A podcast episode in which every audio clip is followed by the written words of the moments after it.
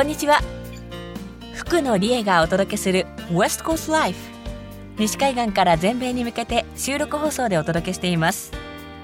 改めましてこんにちは。ナビゲーターの福野理恵です。カリフォルニアサンフランシスコ近郊のサンノゼで家族4人で暮らしています。この番組ではアメリカ西海岸で暮らす一人の日本人として何気ない日常で感じたことや役立つ情報などを西海岸の話題を交えながらカジュアルな感じでお伝えしていきます。今回も身の回りで起こったことや西海岸の話題をお届けしようと思っていますのでここからの15分間ちょっと紅茶かコーヒーでも入れてほっと一息つきながら気楽な感じで耳を傾けていただけましたら幸いです。さて3月も目の前です。水曜日以降に再放送やアーカイブを聞いていらっしゃる方はもう3月ですね。前回の放送で家の前の拳の枯れ木につぼみがたくさんついていてもうすぐ咲きそうだとお話ししたんですがそのつぼみがついに開花しましたよ。拳の花は本当に手の拳ほどの大きさがあるので外側がピンク紫で内側が白い硬くて大きな花びらがパッと開くと見応えがありますね。街中の街路樹も梅や梨の花が次々と満開になっていましてだいたい車で通り過ぎますのでじっくり見ることはなかなかできないんですがとっても綺麗です。ラジオの前のあなたのお住まいの地域はどんな感じでしょうか？さてそんな春の訪れを感じる北カリフォルニアのベイエリアですが日系コミュニティでもイベントが目白押しでした。では West Coast Life 始まります。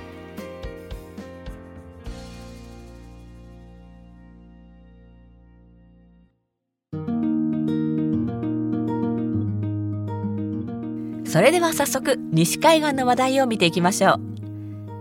まずはオレゴン州の話題から。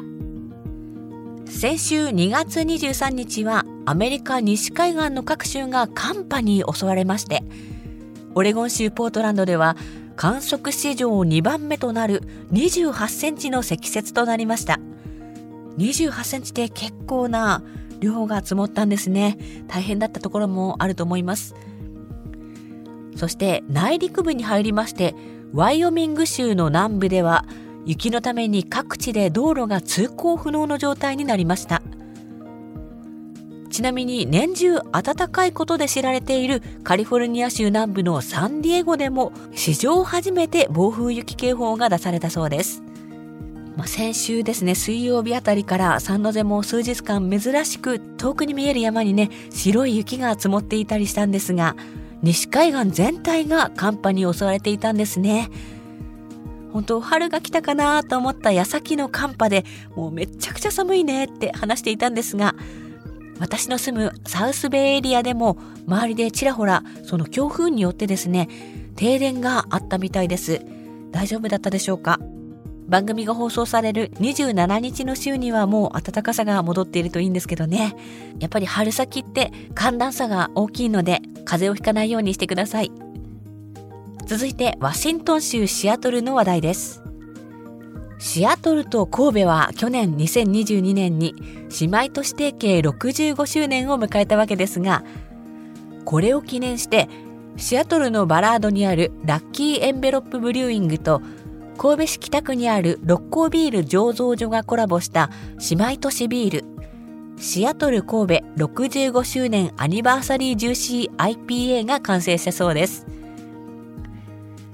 私は高校大学大学院と神戸の六甲山の麓にあったので毎日ね、まあ、10年ぐらい六甲山に登っていたわけですけれども六甲ビールっていうのは初めて聞きました。そういうのがあったんですね。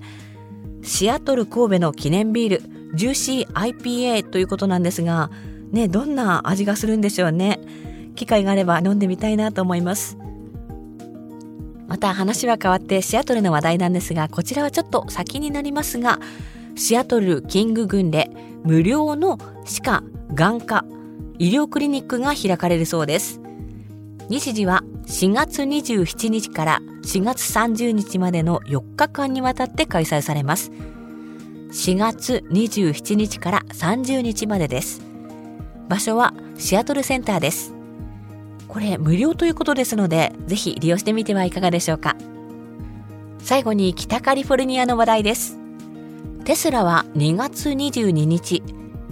パロアルトに新しく第2本社とグローバルエンジニアリング本部を設立すると発表しました。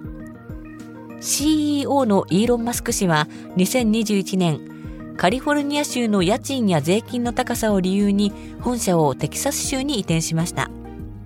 しかしカリフォルニア州はテスラにも32億ドル以上助成するなど手厚い支援を行っていることから全米で最も多い55ものゼロエミッション車の関連会社の拠点となっています。これに関してギャビン・ニューサム知事は発表で、カリフォルニア州がイノベーションの最先端にいることを誇りに思うと話しました。現在テスラはカリフォルニア州でおよそ4万7千人を雇用していますが、この新拠点がどの程度の雇用を生み出すのかは現時点では明らかにされていないということです。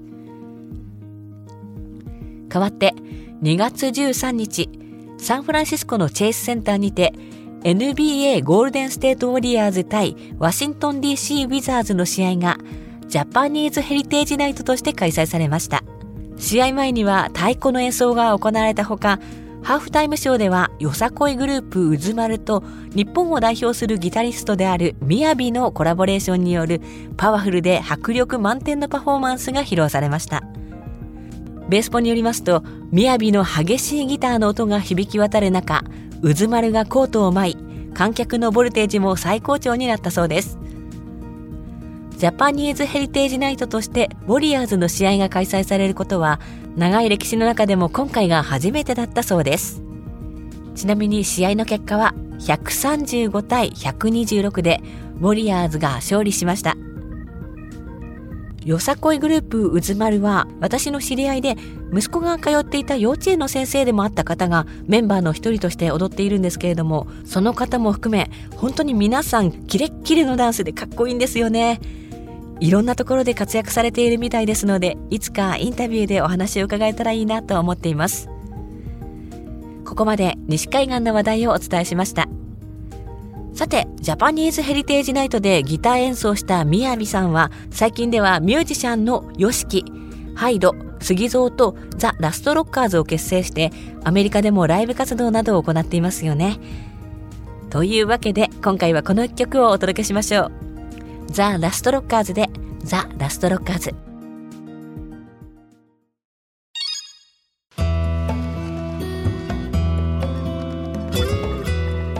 お届けしたのはザ・ラストロッカーズでザ・ラストロッカーズでした先ほどはみやびさんの話題が出てきましたがザ・ラストロッカーズのリーダーである YOSHIKI さんも先週23日にベイエリアのスタンフォード大学で行われたソーシャルテックの未来というイベントのキーノートスピーカーとして来ていまして実は私も聞きに行ってきたんですよ。キーノートパネルのテーマはエンターテインメントとコンテンツビジネスの未来についてだったんですが、まあ、結局話のオチとしては、まあ、何歳になっても諦めないこと自分を信じることなどの話になりまして未来でこう AI とかでどうなっちゃうんだろうって思ったりしますけれども結局人間性が大事なことには変わりはないのかなって思いました。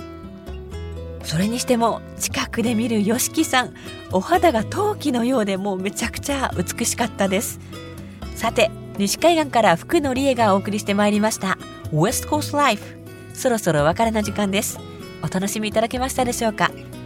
この番組では番組へのご感想あなたからのメッセージそしてリクエスト曲などを募集しています。あなたの思い出の曲やラジオで聴きたい曲などがありましたら簡単なエピソードを添えて桜ラジオのホームページにありますリクエストフォームから送ってください。ウエストコーストライフ宛てと書いてくださったら、この番組でお流ししますので、ぜひあなたの声を聞かせてくださいね。各週でお届けしておりますこの番組、次回の放送は2週間後、3月13日の週の同じ時間にお届けします。それでは、ここまでお聴きくださいましてどうもありがとうございました。この時間のお相手は福野理恵でした。この後も笑顔で元気にお過ごしください。またお会いしましょう。See you next time.